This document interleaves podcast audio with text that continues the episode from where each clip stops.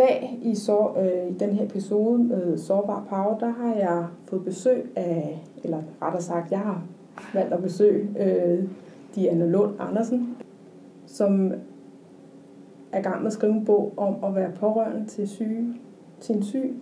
Og det synes jeg lyder rigtig spændende, fordi det er jo utroligt sårbart for først at blive ramt af en sygdom, men det er også utroligt sårbart at, at være pårørende. Øh, lige nu selv har jeg en, en far, der er syg med kræft, øh, og min mor hun står ved siden af. Jeg synes også, det var interessant, fordi det er noget, vi alle sammen på et eller andet tidspunkt sikkert bliver ramt af i en eller anden grad, øh, enten med vores forældre eller med vores nærmeste eller ens børn. Så tak fordi du vil øh, få besøg af mig. Jamen øh, tak fordi du havde lyst til at snakke med mig. Mm. Det, jeg er utrolig glad for, at jeg må være med. Øh, det, og det er nemlig et, et både et spændende, men også hårdt emne. Mm. Øh, jeg lidt har taget op. øh, ja.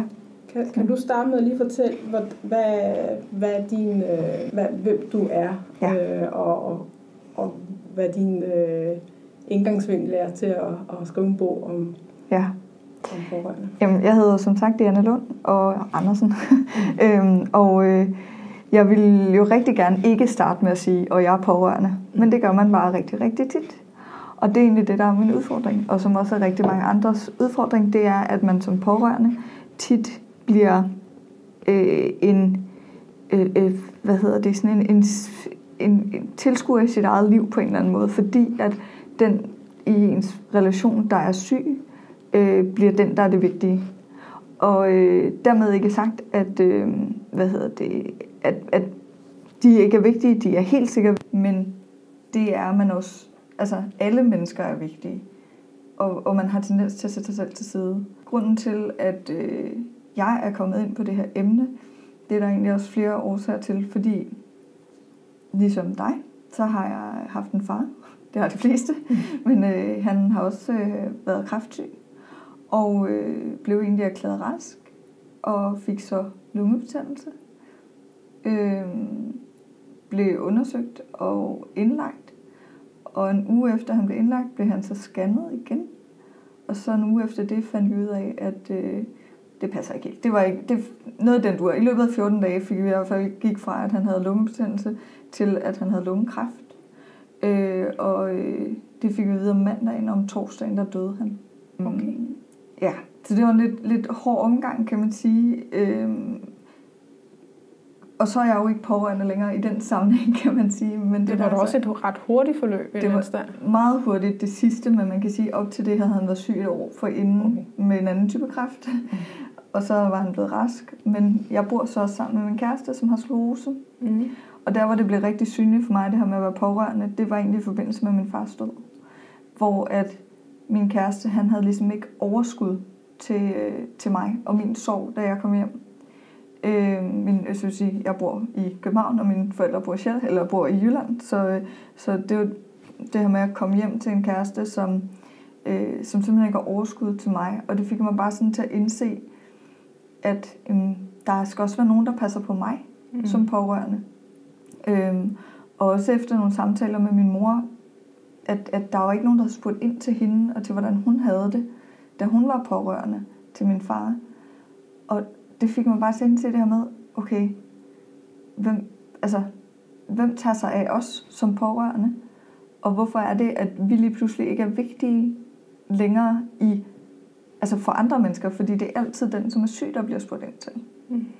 Jeg ved ikke, om jeg får, får kludret lidt, lidt meget i det, men, men min pointe er egentlig bare, at for at vi altså vi er nødt til at passe på os selv. Der er utrolig mange pårørende, der også går ned med stress og depression, og mange andre ting selv bliver syge. Øhm, og det hjælper jo ikke nogen, kan man sige.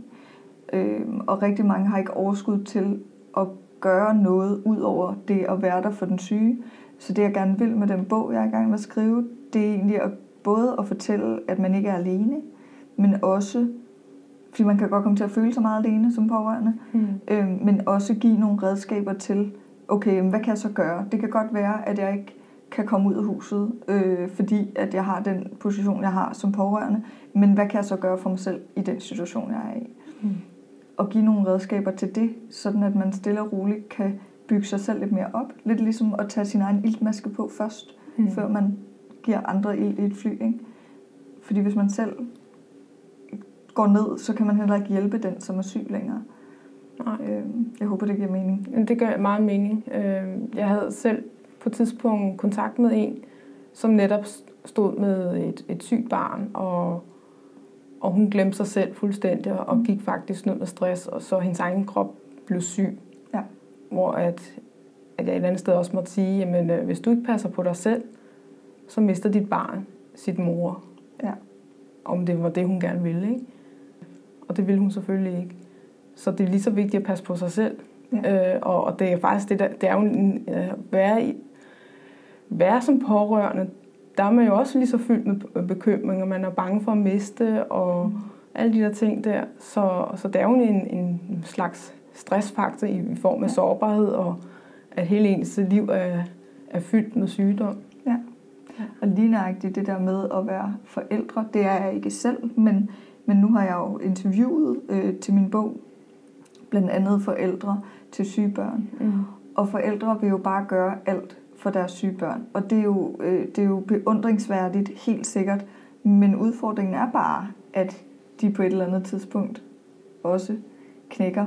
Det ses bare tit, at det først er efter. Altså det vil sige, når barnet er blevet rest, eller desværre er gået bort. Det jo, sker jo desværre også med, med alvorlig sygdom. Men at, at det er ligesom om, så er det der, altså når, så er der lige pludselig plads og rum til det, men så er det til gengæld også at få en knytnæve i hovedet. Mm. altså, fordi så går de virkelig ned med stress ja. og bliver ramt. Ikke? Og hvis man kunne på en eller anden måde være med til at forebygge det, det ville jo være fantastisk. Mm. Og på en måde, så det ikke går ud over følelsen af, og det at være der for sit barn. Ikke? Mm. Så hvad mener du, der skal til for, at man bliver lidt øh, styrket i den sårbare situation?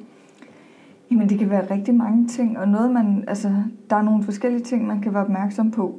Øhm, og en af de ting, jeg synes, der faktisk er vigtigt at være opmærksom på, sådan rent praktisk, det er, det er en sværtrækning. Sørg for at, at mærke sig selv i, øh, der, hvor man nu er, lave nogle vejrtrækningsøvelser, så man mærker sin krop.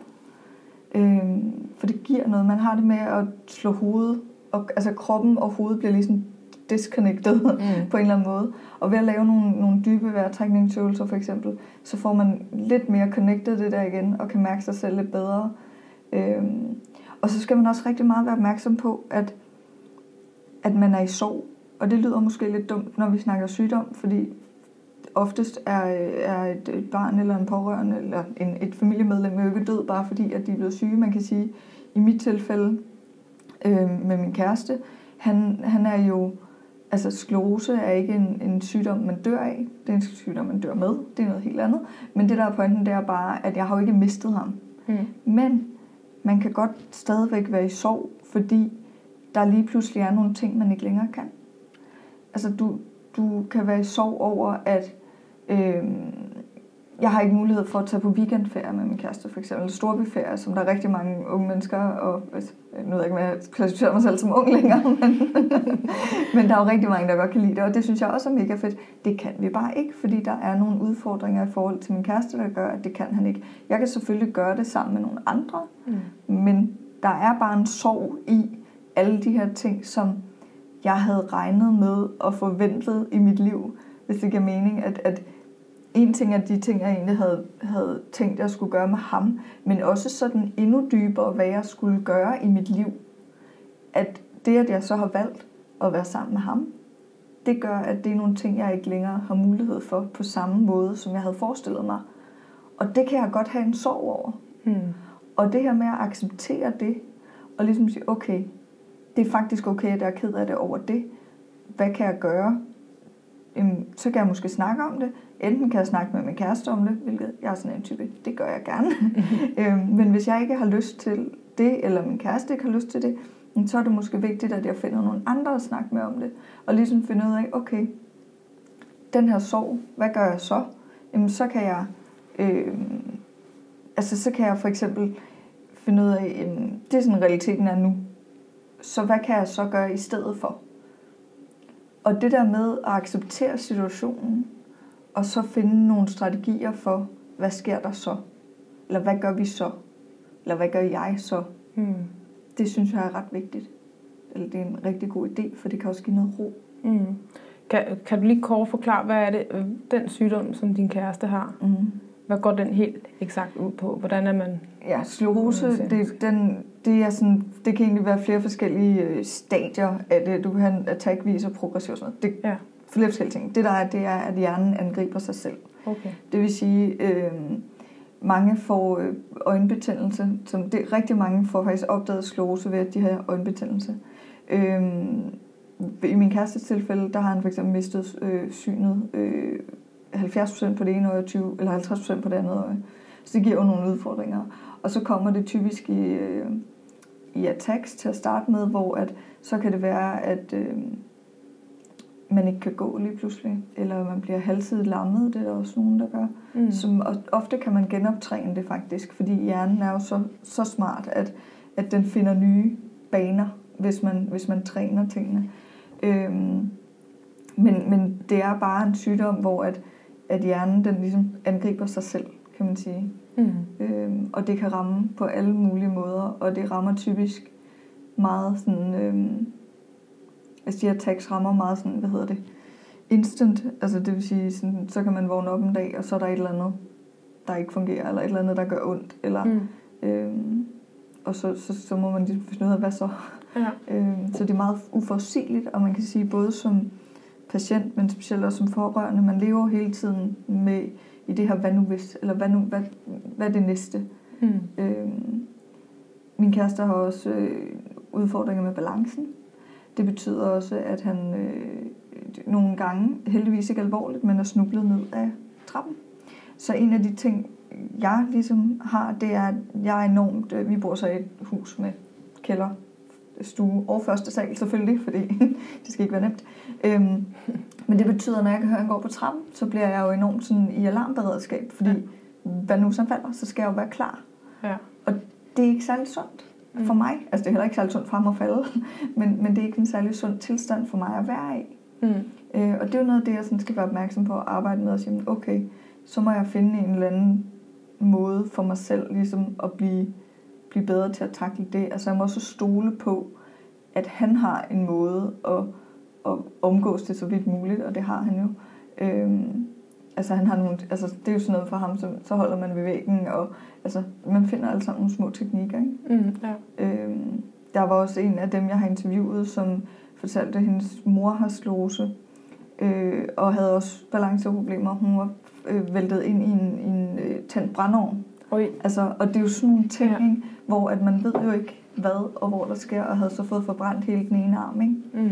Øhm, og det er jo bare sådan noget, altså det kan jo ske for hvem som helst, Ja. men sandsynligheden for, at det sker, når man har sådan en sygdom, er bare det større. Ja. Øh, så ja. Og det er også det, men det, der er vigtigt for mig egentlig i forhold til, til bogen, det er også det her med, selvfølgelig er der nogle ting, som er ens for, og kun ens for slose pårørende. Så ikke rigtig alligevel, fordi lige nøjagtigt den sygdom kommer til udtryk på rigtig, rigtig mange forskellige måder. Ja. Men der er bare, der er bare rigtig mange øhm, ting, som er ens på tværs af sygdommene. Så for mig, jeg har interviewet 15, øh, 15 personer til, til den her bog, øhm, og det, der er væsentligt for mig, det er det, de er pårørende. Det er ikke sygdommen, de er pårørende til. Mm.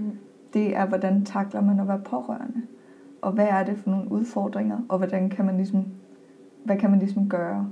Og derudover også et andet vigtigt, vigtigt punkt, det er egentlig også netværket. Mm. Fordi, som jeg startede med at sige det her med, der er ikke nogen, der spørger til mig som pårørende. Det er der, fordi at jeg er god til at gøre opmærksom på mig selv. Men sådan generelt, Ja, men generelt, ja. ja, der bliver ikke så meget spurgt til de pårørende. Så det her med, at det er egentlig en anden ting, eller en anden pointe med min bog, det er også at fortælle netværket om, hvad er det, I kan bidrage med, som kan være en hjælp, både for den pårørende, men også selvfølgelig for den syge, fordi det vil det altid være Mm. i, altså, i forhold til, at, at man giver den pårørende mere øh, altså overskud og energi ved at hjælpe dem. Og, og så kan jeg jo fortælle noget af det, man ikke skal gøre. Ja. For eksempel, man skal lade være med at komme og sige, Nå, men hvad kan jeg hjælpe med? Altså, fordi man kan ikke overskue det Mm. som pårørende. Man sidder sådan lidt, men jeg kan knap nok overskue min egen hverdag nogle gange. Jeg kan ikke overskue, hvad det er, du kan hjælpe med, for jeg ved ikke, hvad det er, du kan. Mm. Men hvis man kommer og siger, prøv at, skal jeg ikke, øh, skal jeg ikke lige tage ungerne i aften, så I to kan få en hyggelig aften sammen, eller så du kan vorte noget vasketøjet, eller skal jeg ikke lige slå græsset, så kan man sige nej, men så kan man også, så har man noget at forholde sig til. Mm. Ja. Det er så meget nemmere at forholde sig til noget konkret. Det er det jo for alle. Ja, ja, ja. Også, også det der med, det er jo svært at, at tage mod hjælp. Og sådan, Ja. Altså, fordi jeg tror, det ligger et eller andet, øh, der ligger sådan en anden skjul øh, balance, men så føler man øh, taknemmelighedsgæld, eller hvad man Ja. kalder det, ikke? Og det tror jeg, man skal sætte sig ud over. Ja. Øhm, men det kan, ja, det kan jeg sagtens følge. Men der er også mange, som er syge, øh, eller øh, ikke nødvendigvis syge, men der er jo mange, som måske ikke har lyst til, at omverdenen ser, hvor slemt det står til. ja. Lidt hårdt sagt, det er man lidt nødt til at komme ud over, hvis man skal passe på sig selv også. Ja. Fordi ellers er det netop, at man går ned med stress. Eller værre får en depression, eller hvad det er. Og så bliver den, der oprindeligt er syg, jo også lige pludselig pårørende. Altså, og det er Ja. jo heller ikke fair. Mm.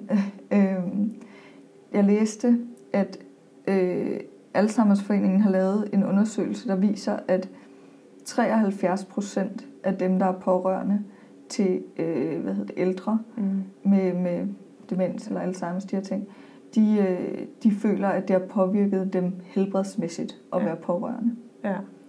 Og min, øh, kan sige, dem jeg definerer som pårørende Mm. i min bog, det er dem, der bor sammen med en, der er Ja. syg. Og der er det jo, kan man sige, om noget endnu tættere på. Mm. Øh, fordi man hele tiden er i det. ja. Øh, Det så jeg også lidt tænke på, fordi jeg, jo- jeg føler også, at jeg er pårørende, fordi det er min far. og det er du Og- også. Men min mor, hun går jo op og ned af ham Ja. hver dag og hører på, at han hoster og ikke Mhm. kan få vejret.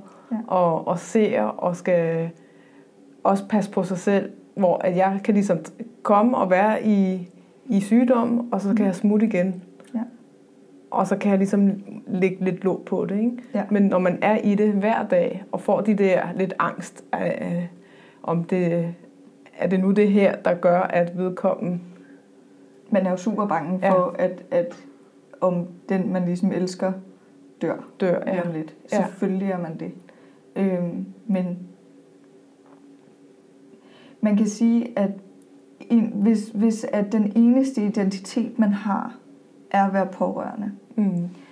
øhm, hvilket desværre er for en del mennesker, så, øhm, så når at sygdomsforløbet er forbi, hvad enten det handler om, at øh, nogen er blevet rask, nogle af dem, jeg har interviewet, har været pårørende til spiseforstyrrelse for eksempel, der kan du godt komme ud på den anden side. Der er nogen, der siger, at man aldrig bliver rask. Det vil jeg ikke gøre mig til dommer overfor, men du kan i hvert fald godt komme ud på den anden mm. side. Ja.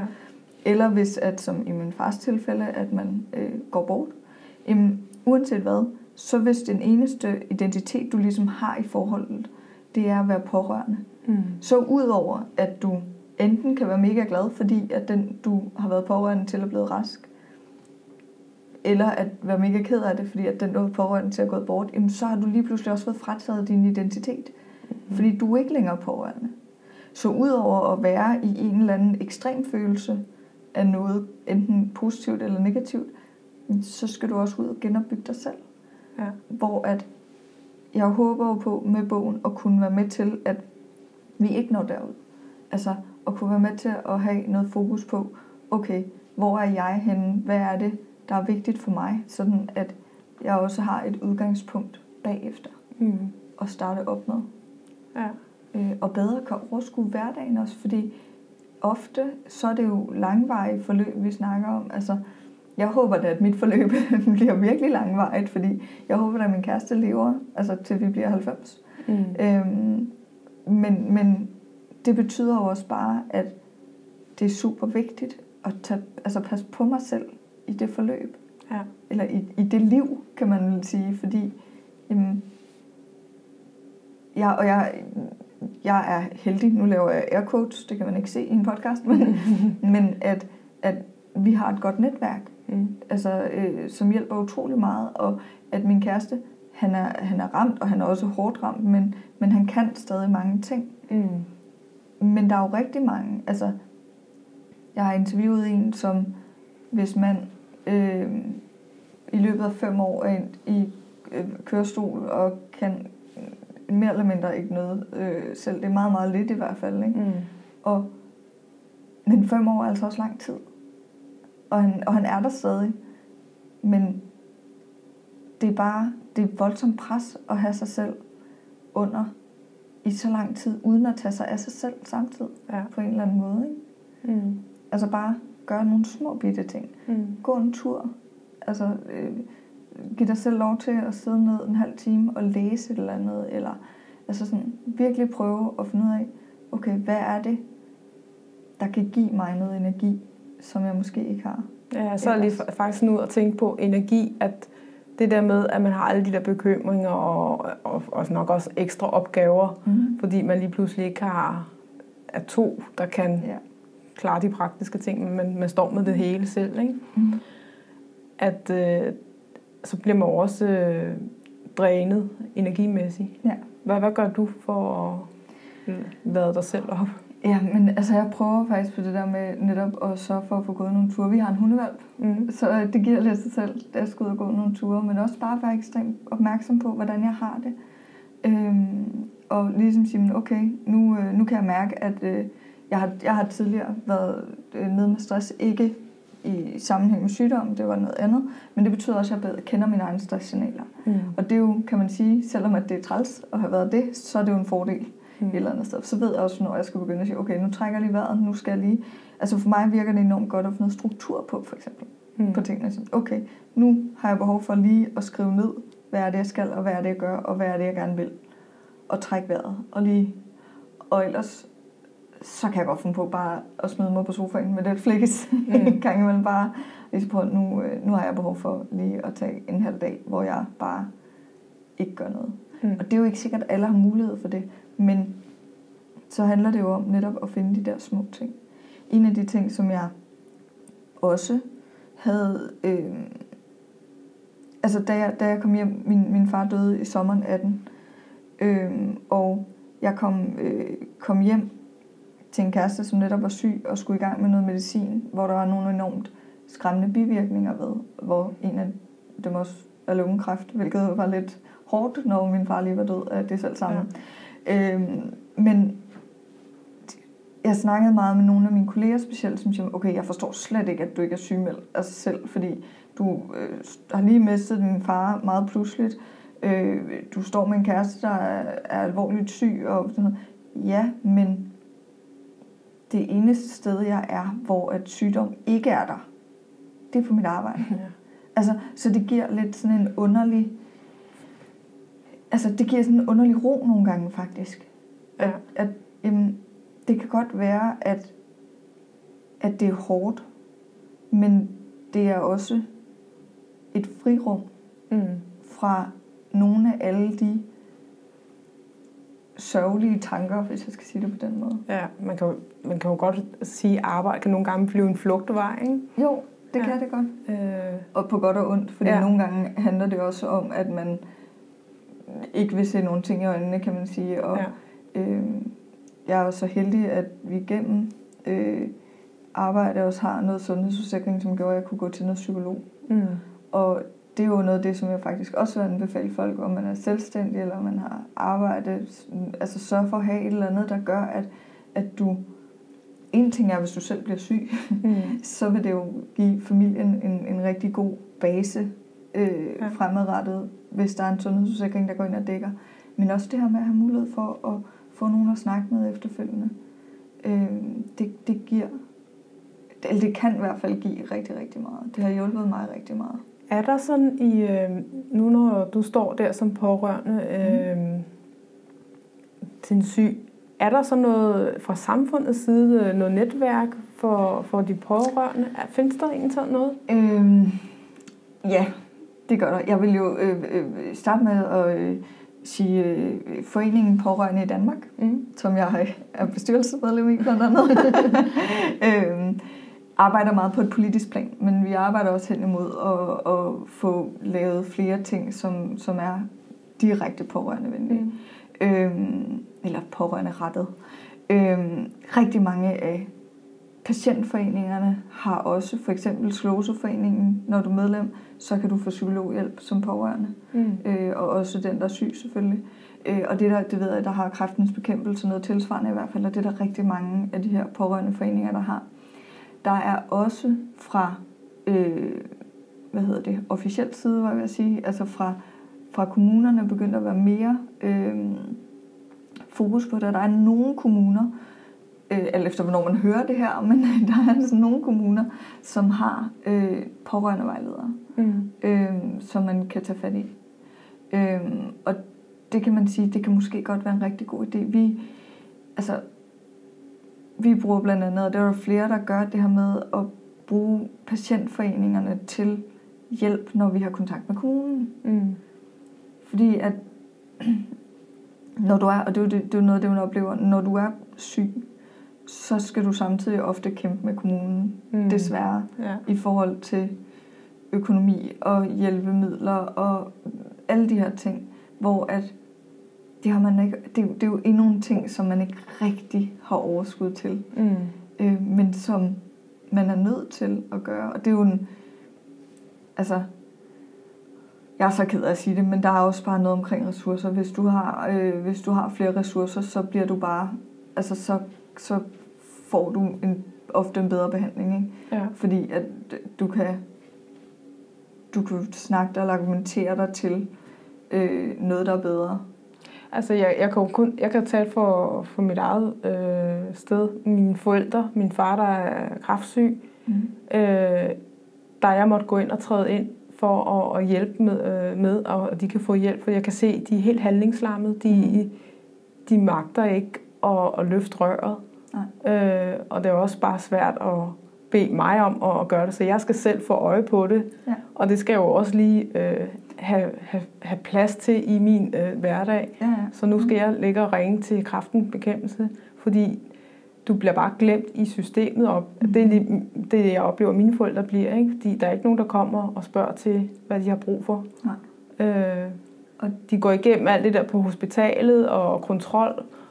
Øh, og så har de jo ikke energi til mere. Nej. Øh, hvor jeg kan se, det er det mentale, der fylder. Mm. Og det er jo fedt, at du som pårørende kan, kan gå ind, eller som i min, Ja. ja. til, altså i min terminologi er du jo netværk, kan Ja. man sige. Ja. Og, og det, at du kan gå ind og sige, prøv skal jeg ikke hjælpe jer med det der, og være konkret Ja. omkring, jeg kan se, at I har behov for, skal jeg ikke hjælpe jer med kontakten til kræftens bekæmpelse, skal jeg ikke hjælpe jer med de her ting. Det er også noget, jeg gjorde for mine Ja. ja. forældre. Øh, og det, det, det er jo en kæmpe hjælp at kunne Ja. tilbyde. Og det betyder, tro mig, det kan jeg ikke forestille mig, men det betyder rigtig meget for dem. Ja. Og en, og en lille side note, det håber selvfølgelig, at det forbliver sådan. Øhm, så vidt jeg husker, så kan man søge legat igennem øh, kræftens bekæmpelse øh, på 3.000 kroner Okay. til både den, der er kræftramt, og så en, der er pårørende. Så det kan I eventuelt øh, kigge på. Okay, det vidste jeg ikke. Altså, og det er der med, man, man får jo ikke leveret Nej, det på et sølvfad. det gør man nemlig Du skal selv ud og, og have det vide med, med sådan en, Ja. møde en som dig, der måske ved lidt mere om det. Ja, Ikke? og det er jo det, der er udfordringen. Jeg Ja. ved jo heller ikke alt. Jeg ved jo det, som jeg er faldet over i Ja. vores egen proces, og i den proces, jeg har i forhold til dem, jeg har interviewet, og i det, jeg er i gang med at, at skrive til min bog. Ikke? Ja. Og, og det er det, der er hele pointen. Jeg vil gerne have alle de der ting samlet. Der er selvfølgelig ting, jeg ikke... Sådan noget som det her med øh, kraftens bekæmpelse Ja. øh, legat. Det kan jeg jo ikke skrive i en bog, fordi det kan jo være, det ændrer sig i morgen. Ja. men, men det her med at vide, jamen, okay, du kan gå ind på cancer.dk, og så kan du søge på et legat, for eksempel. Se, Ja. Så se, hvad de har. Altså alle de her sådan små fifs, som bare ville kunne gøre det nemmere. Og hvad kan man bruge så et legat til? Fordi det er jo... Det kan du så bestemme selv i Okay. det tilfælde her. Det er jeg Okay. ret sikker på. Men det kan jo være alt muligt. Der er også nogen, øh, det, og det skal man jo selv være opmærksom på, der øh, har en forsikring, som udbetaler en straksforsikring, når man bliver alvorligt syg. Det betyder, at øh, hvis man har den her... Øh, det, jeg, kan, jeg kan simpelthen ikke huske, hvad den hedder, og jeg, det må man undersøge med sin egen Ja. forsikring. igennem arbejds... Øh, altså hvis man er forsikret igennem sit arbejde og sådan Mm. ting. Men hvor at man kan få en straks øh, udbetaling på 100.000 for eksempel, Mm. fordi man bliver alvorligt syg. Ja. Men det er jo noget, man skal søge om. Det er jo ikke noget, der bare sker automatisk oftest. Så det er jo, det er jo igen sådan noget, Og det er jo igen noget, der kræver det kræver overskud. Lidt. Ja, det gør det. at gøre. Og det er jo, det, det er jo sådan nogle små ting, fordi 100.000 er jo ikke små ting, når man er syg. Nej. Og så, så det er bare sådan nogle ting, hvor at det ville jo være mega fedt lige, at der var nogen, der gad at fortælle en Ja. om det. Øhm, det er en af de ting, jeg skal undersøge, for jeg er ikke sikker på, at den type forsikringer eksisterer mere. Jeg ved, at min far fik det, Mm. øhm, og jeg ved, der har, kender andre, der har fået det, men det er vist noget med, at man er ved at gå væk fra det, fordi der netop er så mange, der bliver syge. Ja. Altså, en tredjedel af Danmarks befolkning får kræft, inden de er fyldt 75. Hvor mange så? 75 procent. 75 procent, det er også mange, ikke? Ja. Så det, Nej, det er det jo- passer ikke. Undskyld. 33 procent. En tredjedel får kræft, inden de fylder 75. Okay. Det var sådan, det var. ja, den skal ikke gøre det værre end det er. Men det er jo det, man hører, altså... Øh, min svigerfar øh, har kræft, min svigermor døde af kræft. Ja. Alle i min familie, der er døde, det har været kræft. Ja. Der har været, altså, så den fylder meget. Ja, det gør den.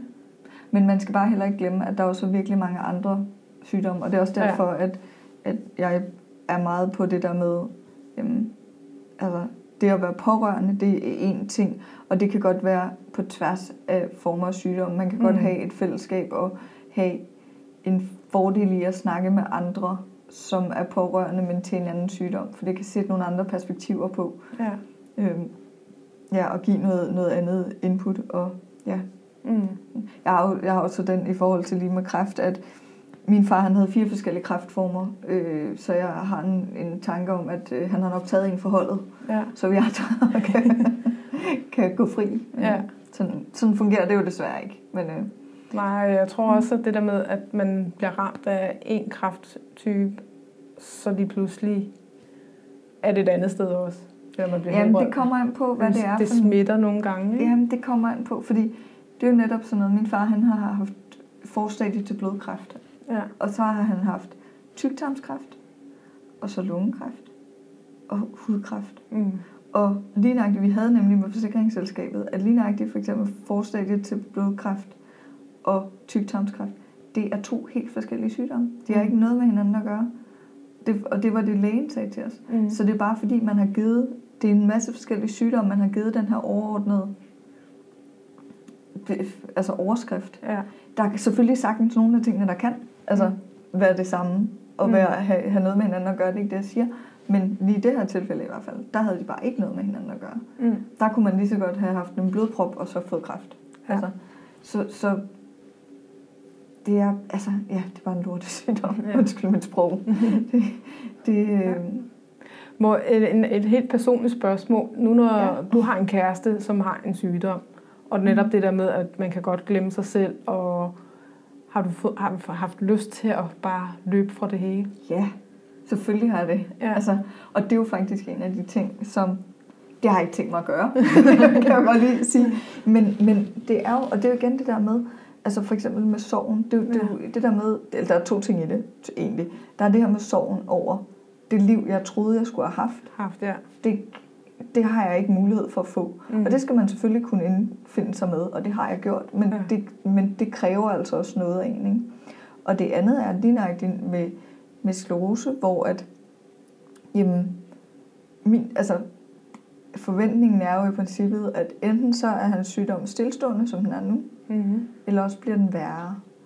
Det er ikke, du kan ofte genoptræne, men nu hans sygdom er gået over et stadie, hvor at der er ikke sådan super meget øh, øh, hvad hedder det, udsigt til, at han bliver helt frisk igen eller noget. Mm. Øhm, så, så det er jo også en tanke om at sige, jamen, han kan godt ske ind i rullestol, og han kan godt ske, altså der er mange ting. Det er ikke sikkert, det sker, men hele den der uvidshed, og den skal, den skal jeg jo, altså, den skal jeg jo være klar på, altså være indstillet på. Og vi har haft den samtale, og jeg har sagt, på, jeg vil ikke love dig, at jeg ikke forlader dig. Det kan jeg simpelthen ikke, for Mm. jeg ved ikke, hvordan jeg har det. Og det handler også om at være ærlig med sig selv, og være ærlig med hinanden Ja. om det. Fordi vi har jo også haft snakken om, om han skulle forlade mig. Altså, at, at det de tanker, han har haft, fordi han ikke synes, han kunne være bekendt og byde mig det liv, det var. Ja. Eller det er, Mm. at være sammen med ham, fordi han er syg. Ja. Og det har vi ligesom forventningsafstemt, sagt, prøv, at- jeg er, ikke, jeg er ikke på vej nogen steder. Mm. Og det er heller ikke, det er ikke på nogen måde, fordi jeg har nogen intention om at forlade ham. Og selvfølgelig har jeg ikke det. Mm. Men det er også bare vigtigt at sige, at jeg ved ikke, hvordan jeg reagerer på, hvis han lige pludselig øh, bliver lam fra halsen og ned, eller hvad det kunne være. Ikke? Jeg, Ja. jeg, jeg ved det ikke. Mm. Og noget andet er, at ligesom i alle andre parforhold, kan der jo også være andre ting, der går galt. Det er jo ikke sikkert, at Nej. det er sygdommen, der gør, at vi går fra hinanden, hvis vi på et tidspunkt går fra hinanden. Nej, men man kan jo sige, at man kan, man kan jo blive stoppet i at føle sig som et røvhul og forlade en, der er syg. Mm. Og det er netop en, Så hvem, hvem passer man på? Passer man på den syge, eller passer man på Ja. sig selv? Eller... Og det er netop også en pointe, jeg har, det her med, man skal være enormt opmærksom på, om man bliver hos en, der er syg, fordi personen er syg, eller om man bliver, fordi man stadigvæk har et parforhold og elsker hinanden. Mm. Altså fordi, du kan ikke, man kan sige, i, i mit tilfælde igen, hvis vi regner med, at øh, lad os sige bare, at øh, min kæreste, han lever i 50 år nu, så er han 85, det, det er måske sådan mm, okay sat, sådan i forhold til, hvor gammel man bliver i dag. Øhm, det vil sige, at hvis jeg bare bliver sammen med ham, for ikke at gå fra en, en mand, der er syg, Mm. altså det er jo ikke et liv at leve. Mm. Og det, det, er der jo ikke, det tjener hverken ham eller mig noget godt. Ja. Altså, forstår du, hvad jeg mener? Det, Ja. det, altså, så, så det handler jo også om det her med at blive ved med at overveje, okay, er jeg her, fordi kærligheden rent faktisk stadig er her? Mm. Og, og, og giver det mening? Eller er jeg her kun af praktiske årsager, og egentlig ikke bliver, altså giver nogen fordel for nogen af os, Mm. kan man sige, på det, på det følelsesmæssige plan i Ja. hvert fald. Men den er jo svær, Den er super svær. Altså, den er, ikke, den er jo slet ikke så nem, som fordi jeg det kræver et eller andet sted også meget højt bevidstheds... Øh, Ja. Altså, jeg- refleksionsniveau, ikke? En af, en af de ting, der faktisk også fik lidt, fik lidt mig lidt ind på at skrive den her bog, det var, at jeg mener, det var DR, der havde en, en, en serie, eller sådan en miniserie med to afsnit, der hedder Mens døden og skiller, øhm, som handler om øh, en, en øh, kvinde, det er hende, du følger. Hendes mand får ALS, som også er en slose øh, form, som bare er ekstremt aggressiv. Øh, det får han konstateret, øh, da hun er gravid med deres fjerde barn. Mm. Og så følger man ligesom hendes tanker og hendes vinkel på det, og de samtaler, de har, og hvordan han får det værre. og det her med, at altså jeg kunne se, dem var delt op sådan, at da første afsnit var færdigt, der havde de haft nogle snakker om, hvorvidt de skulle blive sammen. Eller om hun skulle, så vidt jeg husker det, øh, om hun måske skulle ud og finde en kæreste, mm. selvom han stadig var der. Fordi at det var så hårdt. Og jeg kan bare huske, reaktionerne fra folk var bare, shit, hun er en dum. Altså, ja, nu Ja. skal jeg prøve at lade være med at bande. Ja. altså, og jeg var bare sådan, jeg blev simpelthen så sur, fordi du kan ikke, du kan ikke sætte dig ind i det, hvis du ikke har prøvet det. ja, det er det. Du kan ikke, altså, og, og det er, det kan være så hårdt.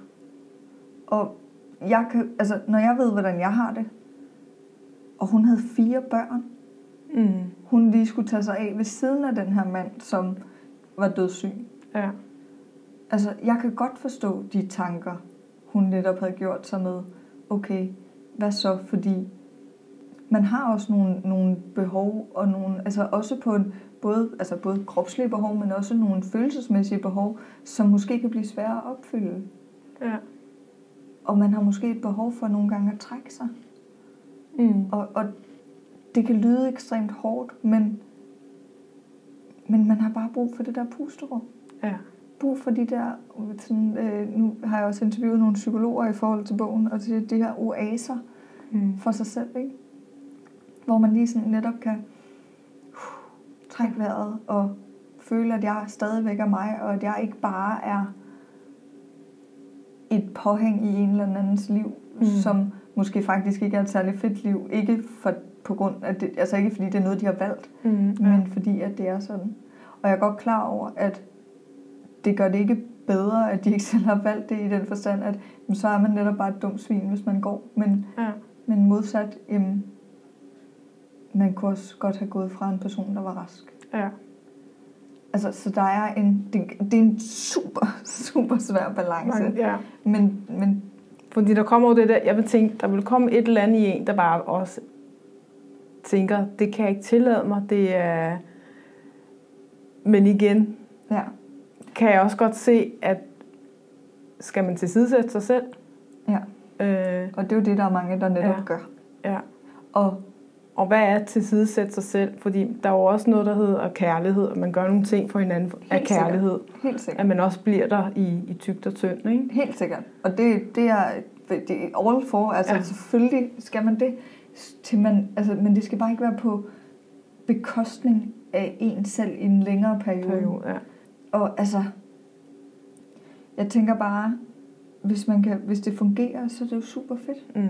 Men hvis det ikke gør, så skal man også bare have lov til at sige, prøv at høre, nu, har jeg ikke, nu kan jeg ikke det her mere. Mm. Øhm, jeg tror rigtig, rigtig meget, at det også handler om omverdenens reaktion. Mm. Jeg tror, hvis at jeg, og igen, jeg har ikke nogen intention om det, men hvis jeg kom til min kæreste og sagde, prøv at høre, også fordi vi har haft de her snakke tidligere, Mm. han ville være langt mere forstående over for det, end alle i vores omgangskreds vil være. Og jeg tror, at det er det, der kan være udfordringen. Mm. Kan være det her med, at man også ender med at fremstå som en, en nederen menneske, Ja, selvom at, at man egentlig måske bare prøver at passe på sig selv. ja. Ja, fordi vi, i et eller andet sted vil vi jo bare gerne være gode mennesker. Ja, ja, lige Og så lige pludselig kan der jo se et sort på en, fordi man vælger måske sig selv til. Ja. Øh, og Lige det nok. kan opfattes egoistisk. Ja. Selvom det er jo... Det, jo heller ikke, det ser heller ikke sjovt ud, at man er pårørende, og så man faktisk krasset af, fordi man ikke passer på sig selv. Lige Øh. Og det er jo faktisk den yderste konsekvens, Ja. kan man sige. Og så er du godt nok ikke en særlig god pårørende længere. Altså, Så er du alligevel væk, ikke? så er det jo ligegyldigt. Ja. Ja, ja lige nøjagtigt. En ting, jeg kommer til at tænke på, når man er så tæt på en, der er syg, hvad er sådan noget som, en, jeg tænker, nogle sygdomme, eller mange sygdomme, påvirker også intimitet. Mm. Hvad gør man der? Jeg tror, det er fra det ene, altså det, det er fra det ene tilfælde til det andet. Jeg tænker, det er vigtigt at prøve at holde det i liv så længe som muligt i forhold til, og om ikke andet, så kan man sige, der er jo, øh, altså sexdelen er jo en ting, Mm. men også det her med bare at være kærlige med hinanden, og være, Ja. altså være tæt på hinanden, Mm. øh, det tror jeg betyder enormt meget berøring. Ja, egentlig. berøring. Jamen, det er Ja. det, jeg mener, at det er jo Ja. også at passe på sig selv, at man får den Ja, der, hvor det nu kan lade sig gøre. mm. helt Men- Men, sikkert. Men sygdommen kan jo også virkelig gå ind og stå i vejen der. Det kan den.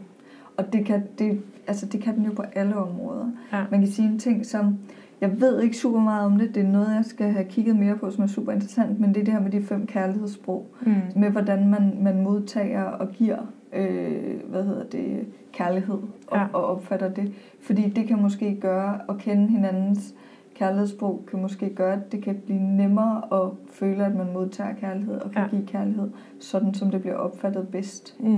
Øhm, og det tænker jeg måske kan være en måde at ikke komme udenom det på, men, men kan bidrage til, at man kan have et, et mere intimt forhold, eller kan bibeholde det her. Ja. Øhm, Og så en anden ting, jeg tænker på, det er jo også det der med at kunne tale om det. mm, Det, som du som pårørende har behov for at kunne Ja.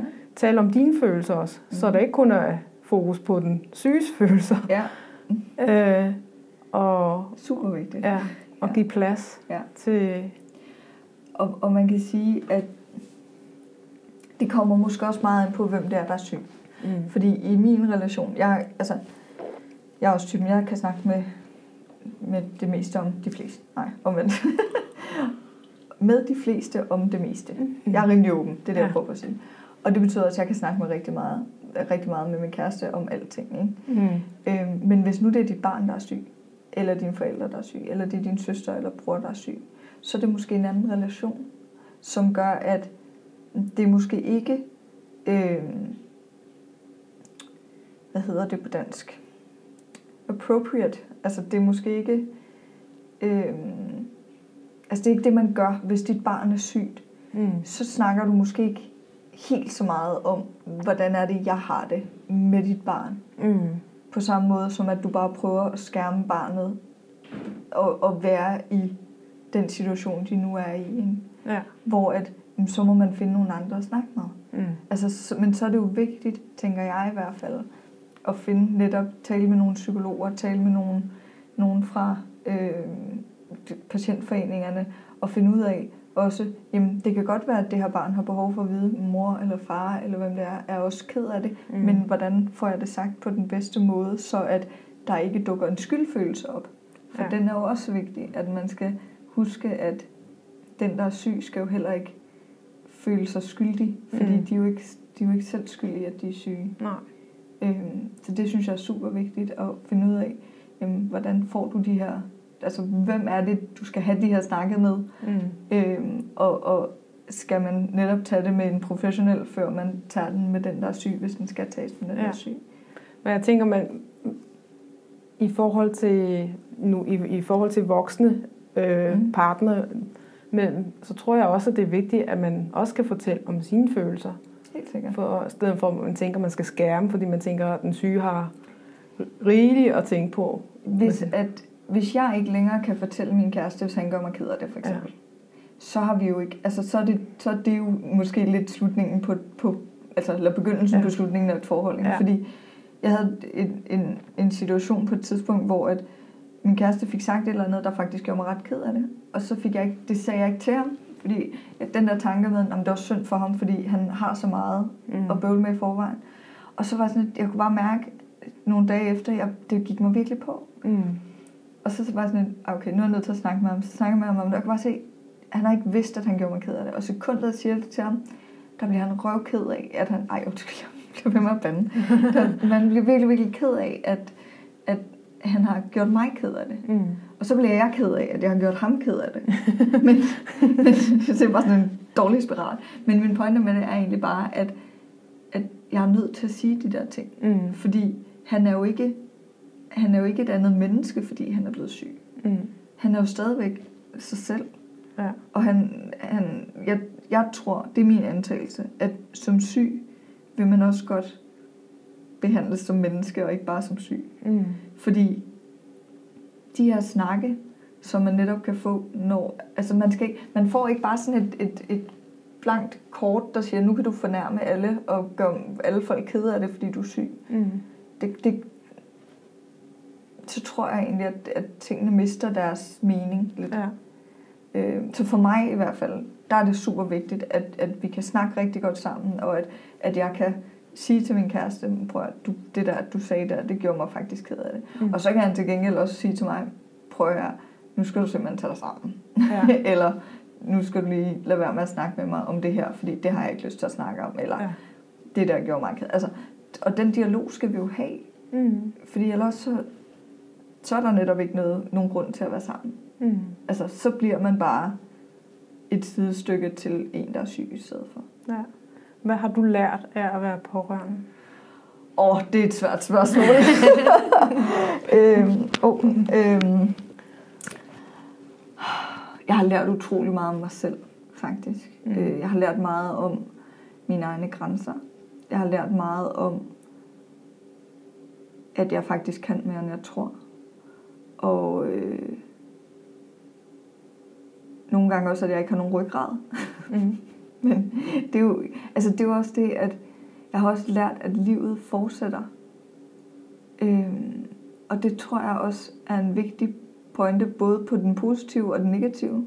At livet fortsætter, Mm. så altså lev det. Men også at husk lige, at livet det fortsætter. Det, det, altså, det gør det uanset. Så hvis du bare falder i en eller anden dårlig... Øh, øh, dårlig lyder sådan, så dumt, fordi det er jo ikke dårligt at passe på et andet menneske, men hvis du bare falder i en eller anden dårlig vane med kun at have fokus på den, der er syg, Mm. så fortsætter livet altså også bare ud af den tangent. Ja. Men hvis du er bevidst om, at livet fortsætter på trods af den situation, vi er i, det her kan jeg selv gøre for at gøre både min egen og øh, vores liv som par eller familie bedre, så er det jo, så er det jo en god ting, mm. kan man sige. Ja. Og jeg synes, at man skal huske, at ved at passe på sig selv, nu bliver det sådan lidt større, men du får både, du bliver både, får det både bedre selv, du får det bedre sammen med din, øh, sammen med din familie, og sådan lidt, lidt højt, du sparer også samfundet for en masse penge og en masse besvær, fordi der lige pludselig ikke er to mennesker, der er syge i en familie i stedet for en. Mm, ja. Så, så der er mange vinkler på det, ikke? og min er bare, at det er vigtigt for mig, at du som pårørende, eller hvem det er, som er pårørende, husker, sæt dig ned, tænk lige over, du er også vigtig, Mm. få trukket vejret. Ja, Og med det vil jeg sige tusind tak for, velbekomme. for alt det, du har fortalt om. Det har Ja. virkelig været interessant. Det er jeg glad for. Jeg håber selvfølgelig, at, øh, ja, at der er nogen, der synes, de kan bruge det til noget. Ja, jeg håber også på, at der er nogen, der bliver inspireret og tænker på dem selv, fordi det er virkelig vigtigt. Ja, Øh, fordi det er virkelig altså, psykisk hårdt og, og, og kæmpe pres, og Ja. man kan få angstanfald også ja, øh, ved at stå og hele tiden være bange for. ja. Hvad sker der nu næst? Altså, Ja. det er et enormt hårdt pres på ens øh, nervesystem, faktisk. Ja. Så, ja. Så derfor er det jo også vigtigt at pointere, at det er vigtigt at passe på sig selv og tage sin pusterum og pauser Ja. og Lige nøjagtigt. lade sig selv op. Ja. Jeg kan jo sige, at bogen den udkommer i efteråret Ja. 2019, og den kommer til at hedde Jeg er også vigtig. Husk dig selv som pårørende. Ja. Så øh, hvis man tænker, at den kunne være interessant. Ja, og jeg lægger også et link, når det bliver muligt, øh, Yes.